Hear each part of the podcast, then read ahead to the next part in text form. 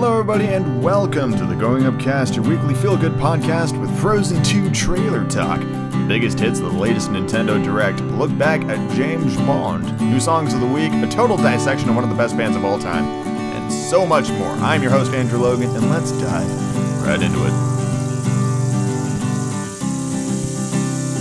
Those are some pretty big sounding topics, right? Sounds like we're going to cover a lot of ground in this week's episode of the Going Cast, and you are absolutely right. We're about to do just that. A little bit of housekeeping at the top of the episode. If you enjoy the Going Cast and you wish to support the Going Upcast, please check out patreon.com forward slash Going Upcast or the goingupcast.com slash store. Both are excellent ways to support me and what I do, and let me waste no more of your time. Let's talk about the biggest news that is going on right now and that's fucking Frozen too. So there's a lot of people out there who, when this movie came out, they were like, oh, it's overhyped. Oh, it's not that good. Blah, blah, blah, blah, blah. I hate fun. And you know what? I'm sick of living a lie anymore. Because the fucking teaser trailer dropped for the sequel, and it looks fucking dope, and I'm gonna talk about it, and we're all gonna fucking have a great time. Frozen was awesome. and the sequel looks just as good. So a fucking teaser trailer dropped for Frozen last week at this point, and it doesn't give us much anything, but it gives us so much. There's a lot to dissect and understand and what's going on here. It seems like Frozen's kinda, sorta, maybe doing a season thing? Because naturally, Frozen, the first one, dealt with winter a lot in like the middle of summer. So you kind of had the, the the the two of them, right? You had some winter and some summer, and then this one, fall plays a really big part in um in the in the in the teaser. There's there's a valley full of um you know what's what's the term for a tree that's going through fall? Not falling trees. What there's a term for it. Um deciduizing. I don't know, but they're they're going through the color changing effect of, of orangey leaves that the season of fall brings.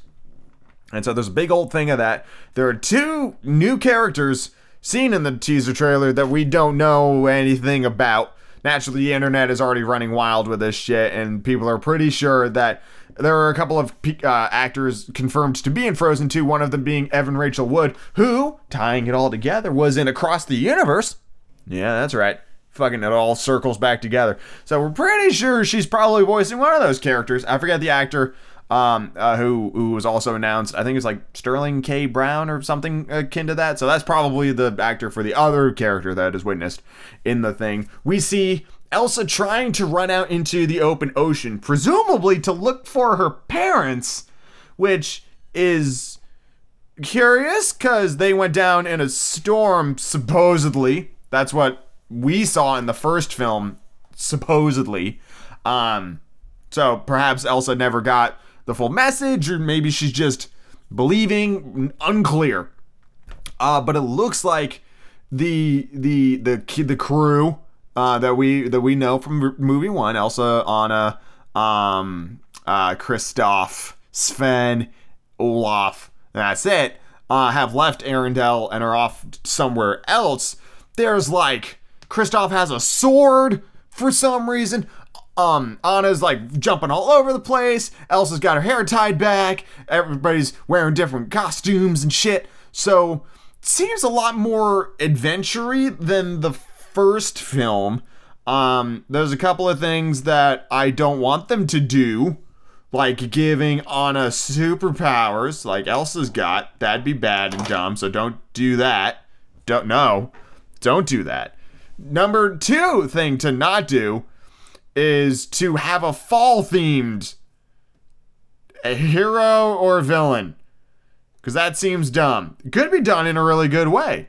Because if there's one thing that I trust in, I'm gonna so fucking regret these words. If it's one thing I trust in, it's the fact that, for, as far as I'm concerned, the people making Frozen 2, provided they're the same people that made Frozen 1, are capable of making some fucking great movies. Like Frozen. Say what you will about all the you know, do you want to build a snowman? Like, oh, I'm fucking sick of that. Shut up. You're sick of it because it was catchy and it was overplayed to hell. They knew what they were doing when they made Frozen. They crafted an incredible story they turned it on its head a little bit, all right? It wasn't, you know, they didn't fall in love when they just met. They played against a lot of the cliches the classic Disney movies do, which I fully appreciated. All right, Josh Gad is a national treasure. And fucking Idina Menzel is one of the best vocalists ever. I love Kristen Bell. Like every aspect of this movie is but fucking I love it. It's I love the songs. I loved the message of the film. I loved the way it looked. I loved it just like it's a great fucking movie. People are just getting you know, people are too afraid to admit they like Frozen. You know what? Uh, it's the cool thing to hate Frozen, you know? Just like it's cool to hate Nickelback. Nickelback had some good songs too. I'm going against the grain on everything today. All right? You spend too much time hating on shit. You could just be honest and say you enjoyed it. You could also have not enjoyed it. I don't understand why you wouldn't, but that's all right. You can you can legitimately not like Frozen. That's fine.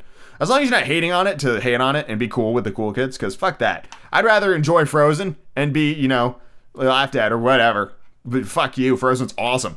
Also, I'm jacked as shit, so bring it. Let's go. 215 pounds, motherfuckers. anyway, so yeah, I'm really excited for the second film. Uh, it comes out this fucking year. I think it's at November. So around the holidays, of course, it's around the holidays.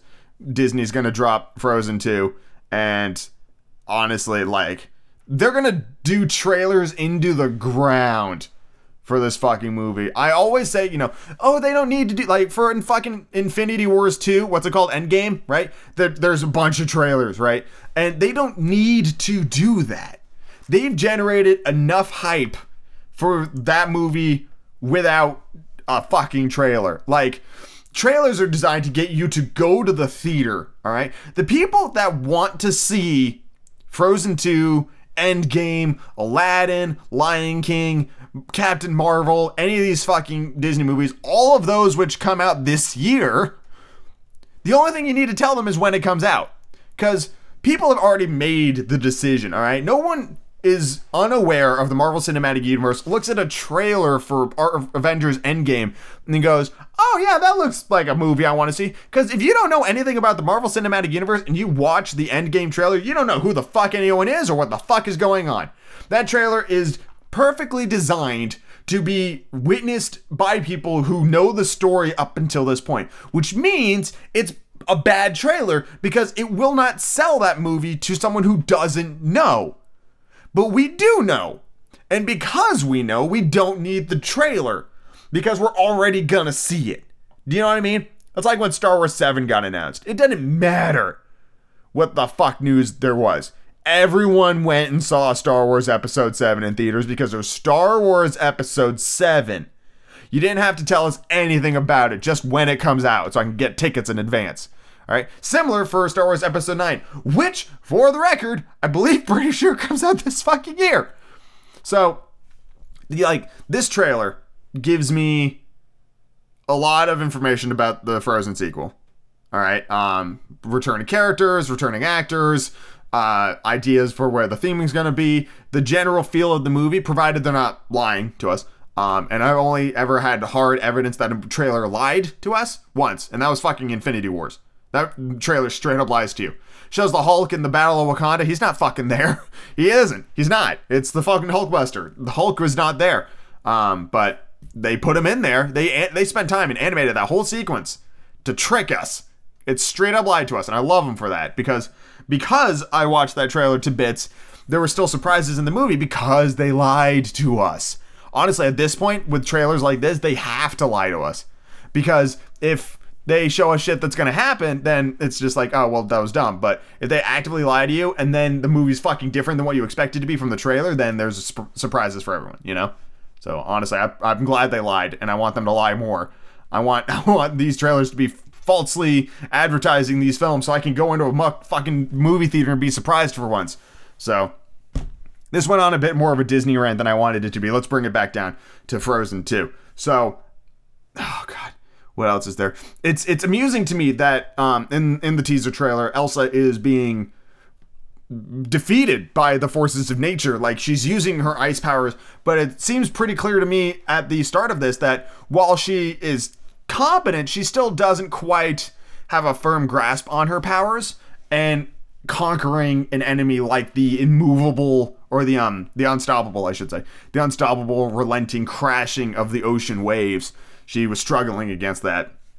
It seemed to set up a lot of locations that are curious to me and it like with um with Anna she was jumping from one ledge to another ledge with a cave inside of it. Presumably on the same beach as Elsa. Also there's a period where Anna's on the beach and I think she was crying so perhaps Elsa went out to the ocean and they had to launch some kind of rescue mission to get her and the parents back. But that doesn't make any sense because then later on in the teaser trailer, there was like, they were all there and like Kristoff is riding like on the back of Sven with a herd of reindeer. Unclear. This is a teaser trailer for sure because we have a lot of snippets of scenes, the the the tease of new characters and this fall theme that's kind of spreading out through the whole thing. But we have no idea of the overarching story of the general plot. We don't know any of those details. We can guess, which I have done, and I will continue to do for some time, but we don't know for sure. So we got we got some mystery there, which I fucking super love. And on a quick other side note, that's just tangentially related to this.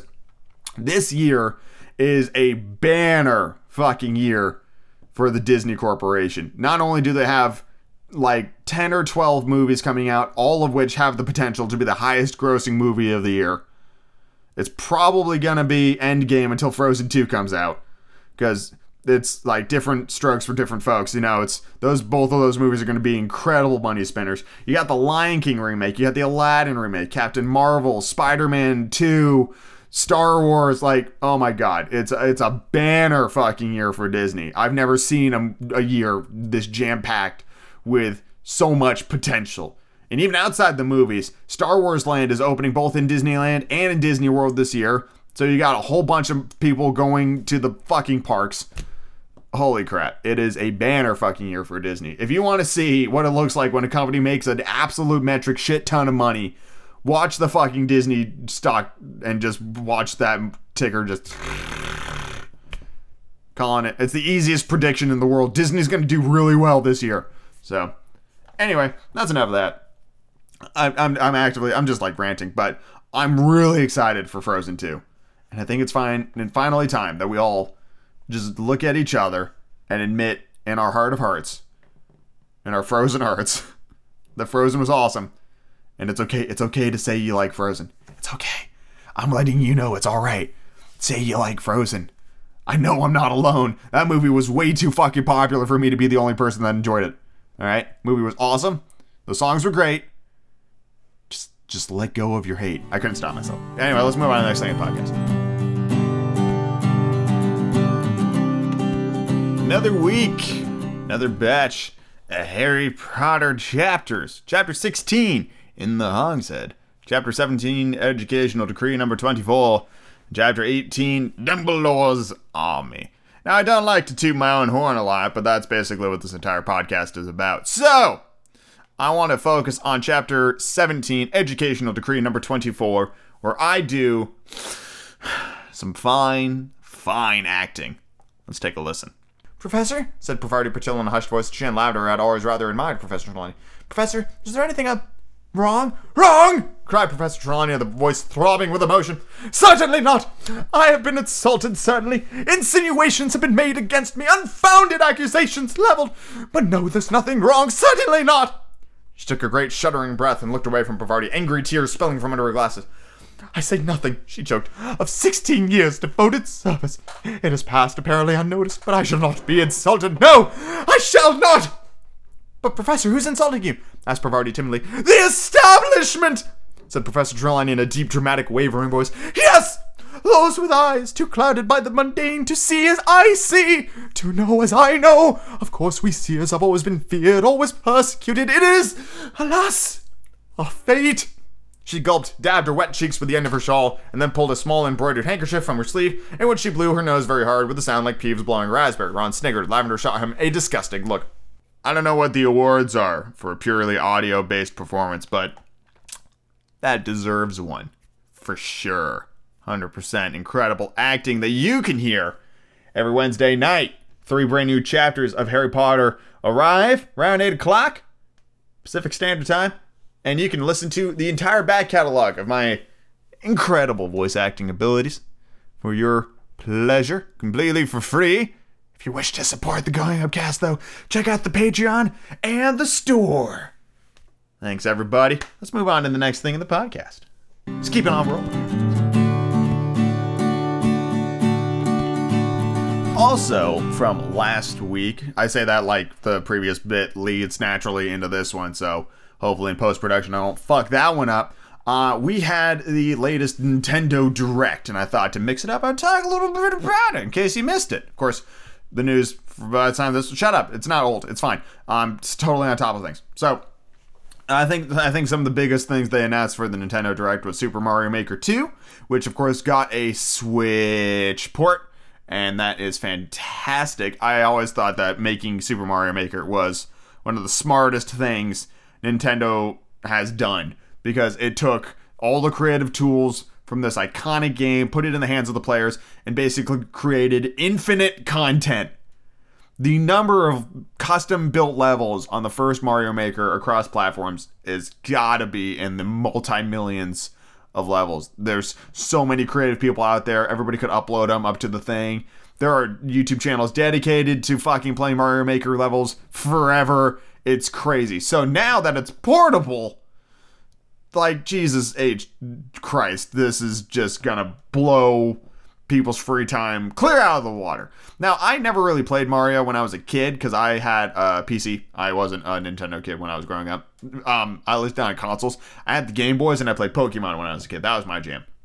But never really got the hang of platformer games, and still to this day, I'm pretty fucking shit at them. So probably gonna give it a pass, but I'm very much looking forward to seeing some of my favorite YouTubers and Twitch streamers playing Super Mario Maker 2 and checking out these new levels and just having fun. Because God, when people get mad at Mario levels, oh, it's like it's like drinking the nectar of the gods. Love it. Tetris 99, you versus 98 other players playing Tetris at the same time in a kind of battle royale versus style so that one person remains the winner at the end of it. Kind of sounds like a lot of fun. Also, it's fucking free and it's available right now. So, gonna hop on that here pretty soon. Marvel Ultimate Alliance 3 Black Order, super excited for that. My brother and I played the first two quite a bit when we were younger on the old Xbone. I think it was Xbone 360. Pretty sure, pretty sure. I think there was a dual pack that got them both. Um, but finally, after all this time, we're getting a fucking third Marvel Ultimate Alliance game, and I'm very excited for that. Holy crap! And it's on the Switch, and it's multiplayer, so we're gonna be able to play that. Very excited. That'll be that'll be a lot of fun for the two of us. There was something called Disney Tsum Tsum Festival, which is based off of those little toys that Disney has. They're, they're like these little, they're like I don't know how to describe them. They're like little pods, basically, of like Disney characters, but they're like little, they're like little beanie baby sack things, and they have a face and little feet, and you like put them on a shelf in a big mound, and you collect them all, and that's it. They just fucking sit there. Uh, but now there's a game about them, and it's got like four player uh, co op versus mini game mode, kind of like a Mario Party game. So that could be good. I don't know. Uh, you know, I don't know. Dead by Daylight is getting a Switch port, which I think is weird because that's not a it's kind of an older game, but whatever. You know, that's fine. Deltarune, the um I don't know if it's a direct sequel or a spiritual successor. I haven't really paid much attention to it, but the next game from Toby Fox, who made Undertale, which, if you haven't played Undertale, one of the best games in this century. It like kind of came out of nowhere and surprised us all. And I've got two mugs upstairs from Undertale it was fucking awesome. So first chapter is for free. It comes out February 28th of this month, and or of this year, sorry. And uh, the next couple of chapters will be paid, which means there is more to the Deltarune story. Again, I haven't been paying too much attention to it, but I might finally take a look at it now that it's on the Switch. Um, I mean, it's also on PC and you can play it now, but you know, it's kind of Switch time right now, so I'm not talking about PC games. Mortal Kombat 11 is getting a Switch port, comes out April 23rd when the game comes out. Very excited about that. Assassin's Creed 3 remaster on May 21st. What the fuck? Who was asking for that? You know, I really liked um, uh, the American Revolutionary War version of Assassin's Creed. I, I want more of that. Yeah, that's my that's my style. I don't remember anyone clamoring for that one, but eh, whatever. Final Fantasy VII, the original, not the remake, uh, is getting a port to the Switch. Comes out March 26th of this year. And then finally, um, well, actually, there's a couple more notes. Uh, Final Fantasy IX is available today. It's $21. Um, Chocobo's Mystery Dungeon. The Mystery Dungeon games are really big in Japan. And for me, one of the greatest game series I ever played was Pokemon Mystery Dungeon. I played Pokemon Mystery Dungeon, Blue Rescue Team, and then Super Pokemon Mystery Dungeon. Those were the two I touched. Oh, no, sorry. And then Pokemon Mystery Dungeon, Mysteries of Time, I think it was. All three of those games are fucking awesome. All right. Each one made me cry at the end. Each one had an awesome story. I loved the characters. I loved the soundtrack. I love playing those games. They are superb. So if the Chocobo Mystery Dungeon is anything like the Pokemon Mystery Dungeon games, then holy crap. All over that. Also, I'm waiting for a Pokemon Mystery Dungeon game for the Switch. I will play the ever living shit out of that. Even if it's like a remake or a port or what, I don't care. But Pokemon Mystery Dungeons was my jam, and I loved it. I also loved Pokemon Ranger games, but they were not as good as the Pokemon Mystery Dungeon games. Pokemon Mystery Dungeons was alright. Alright, anyway. Platinum Game has a new goddamn fucking game. It's called Astral Chain. Looked like a character action game with um fucking open world elements. Uh, really anime. There was like mech suits and big genetic monster things and guys with really sharp chins. You know what anime looks like, but always down for a good platinum game. Metal Gear Rising Revengeance, Bayonetta, Transformers Revolution. Um, oh god, uh, Scalebound. Sorry, I laugh because Scalebound was canceled, but I'm always on board for a brand new plat game. Hopefully, this one actually comes out, unlike fucking Scalebound, which I have two T-shirts for and a signed poster from like the developers and the voice actor, and that game got canned, and I I'm still bitter about it, but that's fine because I thought that game looked rad as shit, and I was super excited for it, but it's never gonna happen now, and I'm just gonna have to learn to accept that and move on. But yeah, that's coming out on August 30th of this year, and then of course they're developing Bayonetta 3. They're gonna tell us about it later, and then they are remastering Legend of Zelda: Link's Awakening, which looked pretty um I'd say stylized. I don't want to say childish or anything like that because I just spent 10 minutes ranting about how great Frozen was. So what what leg do I have to stand on about childish? So stylized, stylized. Um, I don't recall Link's Awakening in the slightest. Um, I don't remember what system that came on. I didn't play Link when I was a kid. Like I wasn't that wasn't me. I didn't I wasn't a Nintendo kid. I already said, but they're remaking it. So for those big Link's Awakening fans out there, I bet they're thrilled. Um, it comes out sometime this year. They didn't give us a hard and fast date, but honestly, we got more out of this than I was expecting. Um, and there's a whole fucking list of games I didn't even talk about. Box Boy and Box Girl comes out April 26th. Bloodstained Ritual of the Night comes out in the summer. Dragon Quest Builders 2 comes out July 12th like Starlink Battle for Atlas. I don't know uh, Star Fox team update. I don't, you know, there's a bunch of things on here. Yoshi's Crafted World comes out March 29th. There's a demo. You know, there's a whole bunch of shit. There's a new Fire Emblem game delayed to July 26th of this year. Uh, yeah, there's a whole there's a whole laundry list of shit. Naturally, you can find the Nintendo Direct on YouTube if you just type in Nintendo Direct, and then it was on the 13th of February. So just you know, just earlier this this month, just last week, you can go check it out. Uh, but that's it for the Nintendo stuff. I thought there was some pretty cool things announced, so I wanted to talk about it. Anyway, let's move on to the next thing in the podcast.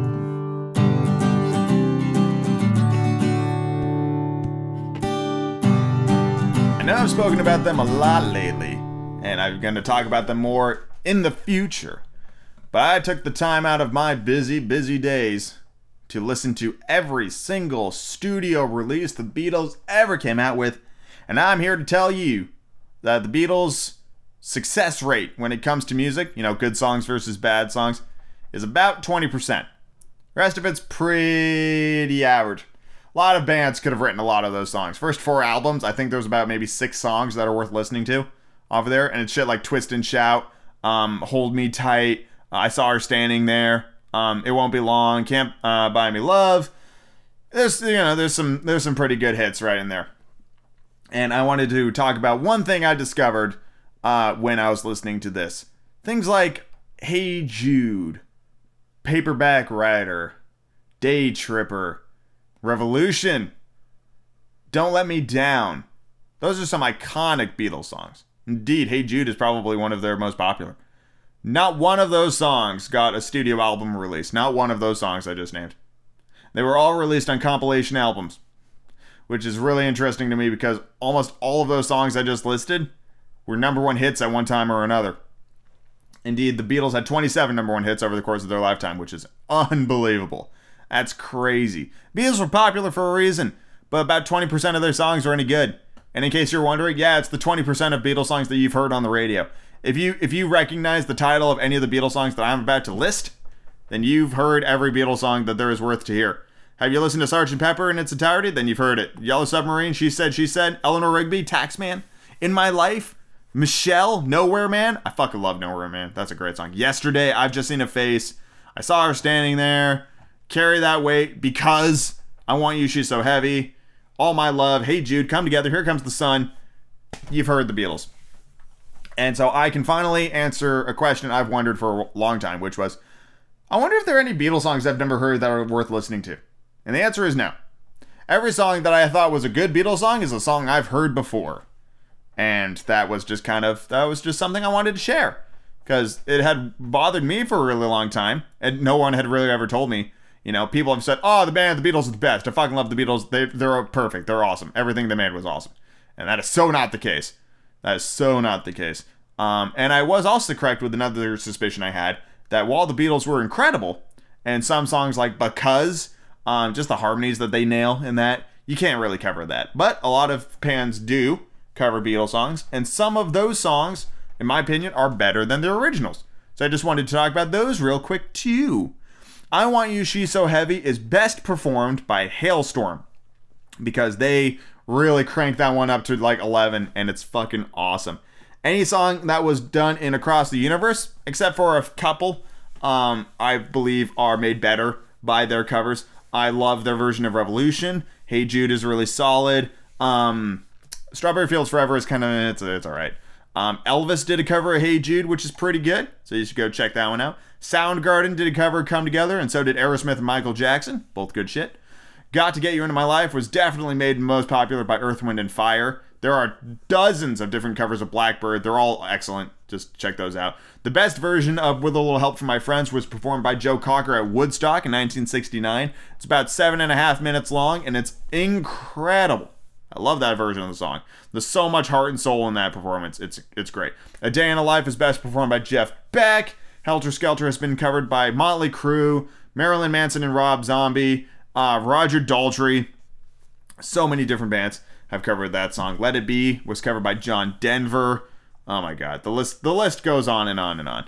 So, if you want to listen to the Beatles and you're too lazy to like assemble the playlist of best Beatles songs, just listen to Sgt. Pepper and then the compilation album 1. It is every number one hit the Beatles ever came out with, including shit that never came off of studio albums. And then you're set. You've heard it all. You've heard it all. And I'm sure if you search Beatles covers, you'll hear some pretty incredible versions of these iconic songs. And I can finally put this curiosity of mine to rest. And my goal is to do this sort of um, dissection of iconic bands uh, for for segments on the podcast every now and then. It's going to take me a while to listen to um, full catalogs. Beatles, it took about eight and a half to nine hours. Um, it probably could have been done in a short amount of time um, if I skipped the songs I already knew were awesome. Um, but I wanted to listen to them because they're fucking awesome. So there you go. I've got an idea for who I want to tackle next, but I know that they have more studio albums than the Beatles, so I'm not sure how long it'll take me. So I'm going to keep it a little close to the chest for right now. But uh, if you have a band that you want to have be the subject matter for one of my going upcast listening parties and dissections, hit me up at goingcast at gmail.com or using contact page at goingcast.com. And I'll all dive right into it and I'll listen to it all and I'll determine if it's if what the percentile is. Remember, the Beatles, one of the best bands ever. 20%. I don't know if that's high or not. We'll find out. Also, keep in mind, this is all super personal bias. A hundred percent. I could have listed some Beatles songs that you hate with a passion, and that's totally fine. Just remember that, you know, I'm just I'm just me, just sharing my opinions here on the internet. But the Beatles wrote some really good songs, and goddamn, they're pretty good. Let's move on to the next thing in the podcast.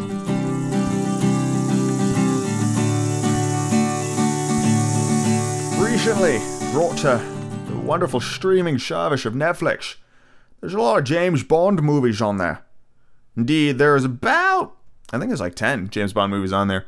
And I have seen the most recent James Bond movies. Uh, I saw Casino Royale in theaters back in 2006. And I've seen like Die Another Day with Pierce Brosnan, which came out in like 2002. And then, of course, I saw Quantum of Solace and Skyfall. I didn't see Spectre. Um, and, and the 25th Bond movie comes out uh, eventually. But with the stuff on Netflix now, I finally got the opportunity to go back and check out some of those original Sean Connery, Timothy Dalton, Roger Moore, James Bond movies. And so I wanted to talk about it a little bit. Uh, for the sake of this little segment, I'm going to compare Casino Royale 2006 Daniel Craig Eva Green with Goldfinger 1964 Sean Connery Pussy Galore. Uh, I can't remember the actress's name, but Pussy Galore. So I'm going to talk about these two movies comparison to each other, and then I'm going to talk about those two movies as separate entities in the context of the time period in which they were made. We're going to talk about Casino Royale first because that is the better of the two films for sure. So, Casino Royale is based off of the first Ian Fleming book about James Bond. Indeed, uh, Casino Royale is actually a remake of one of the earliest Bond films uh, to ever ever be made. And the actor that played James Bond in that movie was actually who Ian Fleming wanted to play James Bond in the Bond films. I can't remember his name, but I digress. I'm talking about the remake, not the original, because I haven't seen the original. So we got the first showing of Daniel Craig in this film, and the first 40 to 40 minutes to an hour of this film have very little dialogue. It's a lot of very long action sequences. And what happens throughout the course of the first hour of this film is an expert demonstration of showing and not telling in a film. A lot of what the movie is telling you is told through actions and shit on screen that you, the viewer, see. Um, but it's Bond like silently working and figuring shit out. And it's kind of nice that that's the treatment. You don't hear James Bond going, "Ah, oh, yes, this phone that the bomb maker was carrying. It's a, it's got a thing of ellipses. It's got that right there on the phone. I wonder what that means. It's probably some kind of spy shit. Figure that out later. Put this in my pocket. Just go fuck a random person on the street. That's not. That doesn't happen in Casino Royale. It's he looks at the phone, gets a little confused, and then you, as the audience member, go, "Huh." I wonder what this means. And the movie doesn't fucking treat you like a child and have to explain things to you. It just shows you what's up, and then you can start making guesses on your own. And then it just keeps going. It doesn't wait for you. It's like, all right, you saw the phone? Cool, let's keep going. Blow up an embassy. Just just power through that shit. Um, as far as villainy is concerned, it's it's kind of pretty fun in Casino Royale. You got the air quotes bad guy, right? But then it turns out that dude, pff, nah, man, he ain't the real bad guy. That turns out it was this other person, and you're like, oh, oh no, they took care of that problem. And then it turned out it was this other thing, and you're like, whoa! And then that thing dies, and it's really sad. But then it turned out it was this actual like fourth dude, and he gets his in the end. So it's just kind of like, is this person? No. Is this person? No. Is this person? No. And it kind of keeps you on toes and it keeps you guessing. And the high stakes, the true high stakes of the whole movie in Casino Royale doesn't come from these huge action pieces, even though there are quite a few of those, especially in the beginning of the film. There's a lot of big action set pieces, huge parkour running. Shit's rad. I loved it. It was awesome. But most of the stress of this movie comes from playing poker, which seems relatively low stakes until you realize they're actually gambling with like $100 million or something like that. So it's definitely high stakes. Pretty entertaining to watch. Um, and then there's just a lot of elements of like, oh, he got poisoned. No, he's fine. Oh shit, he's gonna. Oh, no, he's good. Oh, oh no, he's fine. So, Casino Royale is a pretty goddamn good movie. It is not the best of the recent Bond films. I think that one goes to Skyfall almost unequivocally because that one is just fucking amazing. But if you've never seen Casino Royale from now 13 years ago, it's a pretty good movie. But is it a good James Bond movie? And in order to really appreciate what a James Bond movie is, let's talk about Goldfinger. You got Sean Connery, the quintessential James Bond for a lot of people. Even though Roger Moore was in more movies, we're just going to blow right past that. This movie, its most exciting part is the first five minutes of the film, which has absolutely nothing to do with the rest of the film. So right away, we're off on shaky ground. The movie is, again, I'm going to talk about it in the context of the time. And this is, I'm not telling you anything new. It's pretty misogynistic. It's pretty sexist. There's this one moment where uh, James is getting a massage, and uh, uh, what the fuck was her name? I think her name was Dink. Straight up, her name was Dink. And he goes, you know, uh, John, say hello to Dink. Hi. Dink, say goodbye to John. What? And he turns her around by the shoulder and he goes, man talk, and slaps her on the ass, and then she leaves. And I'm just like, wow, that would not fly today. And admittedly, there are a lot of bits in that film that straight up would not fly today. It's, you know, it was it was a different time. Doesn't make it right by any means, but it was a different time. That's just the way shit was back then. The general plot of Goldfinger is stupid on paper. Let me take let me just boil down Casino Royale's plot for you real quick. Evil terrorist banker loses money on a stock gamble went bad, puts together a casino game to attempt to win back his money, fails to do so, dies. Money gets stolen from the hero to be given to this other person. Bunch more people die. Hero gets the money back. That's Casino Royale. Goldfinger. Fat dude wants to put a nuclear bomb in Fort Knox to irradiate all of the gold, thereby making his gold supply more valuable and then becoming rich. Oh, and in the process of his original plan, he actually would have caused the death of about 41,000 American soldier lives, gassing Fort Knox and the entire compound that surrounds it. It was eventually defeated by. Te- not. Kind of, sort of by James Bond, but in reality, it's like it's the CIA that really kind of and the the fact that they switched out the gas and none of the military people actually died. So it's really the U.S. military that saved the day on that one. Like even in the end of the film, James Bond isn't the one that deactivates the fucking bomb. It's this other dude that just flips a fucking switch. Like right at the end, he's like, "No, no, no, James, you're gonna fuck it up. Let me just click there. The bomb's off." And James is like, "What took you so long?" I'm like, "Fucking, really? You're gonna say that? All right, whatever."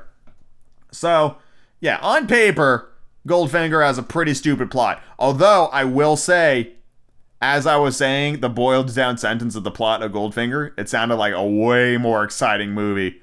And it is super campy. There's gadgets and shit. There's the Bond cars. There's the Bond chicks. There's pussy fucking galore. That was her name. That was a name they wrote down for a character and went, yep, nailed it. Not, you know, Ashley Stevens or Rebecca Romijn. I don't, you know, just fucking nope, pussy galore. So, you know, that just kind of really puts the nail on the head on that one, doesn't it? The green screen usage in that film is adorable. It is it is such a, a product of the time. The shaky helicopter camera in the beginning of the film, setting up the establishing shots. Every time they're behind the wheel of the car and you see the actor's face, it's in a green screen studio. It's it's very funny. The sound is not mixed very well. I had to constantly turn it up and turn it down. Like whenever they're talking, it's just kind of like. But then there's like tire squealing and gunshots like right in your fucking ear. So it's not balanced very well. But you know, you got that classic um, James Bond theme and music throughout the whole thing. And Goldfinger has some iconic shots. It's got the woman painted in gold dead on the bed. It's got, do you expect me to talk? No, Mr. Bond, I expect you to die. It's got that. Um, it's got fucking Oddjob, the the uh, the Korean henchman who throws his hat and decapitates a statue. It's got all that shit in there. So it is it's iconic to James Bond, but it's not a very good film. The the like whenever you watch a movie, I always like to think about what did I gain from that film. Did was there an emotional response? If so, what was it? Am I gonna remember this film tomorrow? Am I gonna take away and have like a lesson learned? Not every movie needs to teach you a lesson, but usually you like to leave the movie with something, even if that something is you just had a good time. And Goldfinger gives you nothing. There is really nothing to be gained from watching that film. Indeed, the only reason I can think of you would wanted to watch that film is for the going going into it wanting to see a classic James Bond movie. That's the only thing you can really gain from it. Casino Royale, on the other hand, is a good movie outside the realm of just being a Bond film. I think there is something to be gained from watching Casino Royale because it is a very good example of showing and not telling. It is a wonderful suspense film, and at the heart of it, it's also a pretty convincing love story. So, I think there is something to be gained there, and it's a tragic love story for sure. It also kind of sets up the James Bond character because that is his air quotes first assignment. That's what Casino Royale always was about. And Goldfinger was technically the third film, so you could think of that as his third assignment, even though that's not really how that works. So there you go. I'm currently in the process of watching a third James Bond movie called You Only Live Twice, and it seems to be in the same vein as Goldfinger kind of entertaining, but there's really not a lot to be gained from watching this movie. And it is also, uh, on top of being misogynistic and sexist, this one is also super racist because it's in Japan for most of it. And one of the fucking lines in this movie is, She's very sexyful. Oh. And I'm just like, really? That, wow, seriously? Fuck. Christ. It was, it's bad. It's bad. But now I know where that line comes from because I used to watch a YouTuber that said that all the time. Um, and I, and I just thought he was being a racist asshole, but no, he was quoting a racist asshole. So, there you go. So James Bond, it's super campy, and I was about to say it's super fun to watch, but it's not really. Um, it's all right. You know, it's iconic. It's James fucking Bond. Um, but if you want to see a good James Bond movie, just watch Skyfall um, which does have quite a bit of uh, fan service for those people who watch the original stuff because that one has the song and it has the car and I think it has a Bond girl in it. Pretty sure, can't remember. To be perfectly honest with you, uh, it's been a while since I've seen it, but I remember it being really good when I did see it. So there you go. You can watch all these movies I just talked about, except for Skyfall, on Netflix right now for your perusal. Uh, do you have a favorite James Bond movie? I mean, awesome. Which one is it? Is it on Netflix? Can I watch it? I would love to talk about it. Hit me up at growingcast.com or growingcast at gmail.com. And perhaps I'll talk about more movies later. I do like talking about my movies, but let's move on to the next thing in the podcast. This week for Song of the Week, I have got a classic, absolute classic song released in. I'm just going to launch right into it, and I'll talk about the other one. 1970 on the final album to be released by the iconic Beatles. The title of that album is the focus of this song. That's right, Let It Be off of Let It Be. I don't need to talk about this song very much. It is a beautiful song. Helmed by McCartney. It was the final single before McCartney announced his departure from the band in 1970. And it is my cover for this week. We all know it, we all love it. Let's listen to Let It Be by the Beatles, covered by me. And when the broken hearted people living in this world agree, there will be an answer, let it be. For though they may be parted, there is still a chance that they will see. There will be an answer, let it be. Let it be. Let it be. There will be an answer, let it be. Let it be, let it be, let it be, yeah, let it be. Whisper words of wisdom, let it be.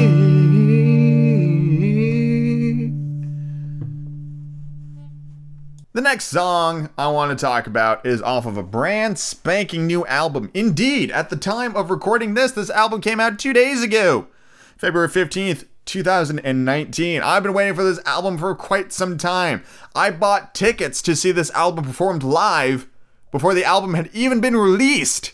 That's how much I believed in this product. And that is Moonglow by Avantasia. It is an awesome fucking album. Listen to the whole thing on Spotify. I highly recommend it. It is the best term I've been able to come up with for this album is luxurious. This album was produced to start to finish in less than a year. That is unbelievable. The dude behind this, Tobias Sammet, I think that's how you pronounce it. Yeah, Sammet, announced this album was being made back in March of 2018. And here we are in February of 2019. The album's out. That's incredible. What a turnaround. And it does not suffer for speed in terms of its creation. The lyrics are complex and multi layered. The vocal performances are out of this world. The instrumentals are top tier and super uplifting. The whole album is just like this beautiful, like, burst of glorious energy, just right up your fucking anus. It's right in there. This whole album is just this burst of beautiful energy shoved right in your ear holes. It is gorgeous. Couple, a couple songs on this album are wonderful, but I want to focus on, ironically, uh, Ghost in the Moon. It's the first track on the album. It doesn't have any guest vocalists, but it it evokes this meatloaf theatricality to it that is wonderful, and I love that whole song. Um, like, oh, God. So for song of the week, it's Ghost in the Moon. I've already talked about The Raven Child. That's a wonderful song. Moonglow is also fantastic with the wonderful Candice Night. Um, the other song that's really, really, really good on this album is The Piper at the Gates of Dawn. Everything else on this album is wonderful. Absolutely wonderful. But Ghost in the Moon, Piper at the Gates of Dawn are, are the just incredible pieces of music. I'm so excited to see this album performed live in San Jose in May. I'm very much looking forward to that. Gonna fly down, gonna uh, have a couple of days down there in the area, in the Bay Area, where I'm gonna go see the show and just have a blast. It's gonna be freaking insane. So check out Moonglow by Avantasia. Check out Let It Be by the Beatles. I hope you enjoyed this week's cover. And if you have a song that you want to suggest for Song of the Week, hit me up at growingcast at gmail.com or using the contact page at growingcast.com. Send in your covers. I'll blast them forever on the podcast. You have my word. Let's move on to the next thing in the podcast.